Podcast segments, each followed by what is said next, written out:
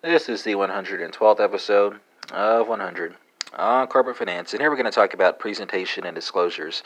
Uh, but uh, instead of providing uh, dual coverage of both the IFRS and generally accepted accounting principles, uh, this podcast will focus on the latter only, right? So, uh, uh, under generally accepted accounting principles, firms are not permitted to write down the reversal of, not the the rules do not permit the reversal of uh, prior uh, year inventory write-downs, right? So, uh, U.S. Uh, generally accepted accounting principles also require disclosure of significant estimates applicable to inventories and uh, any material amount of income resulting uh, from the liquidation of inventory if the firm is using the last in, first out method, right?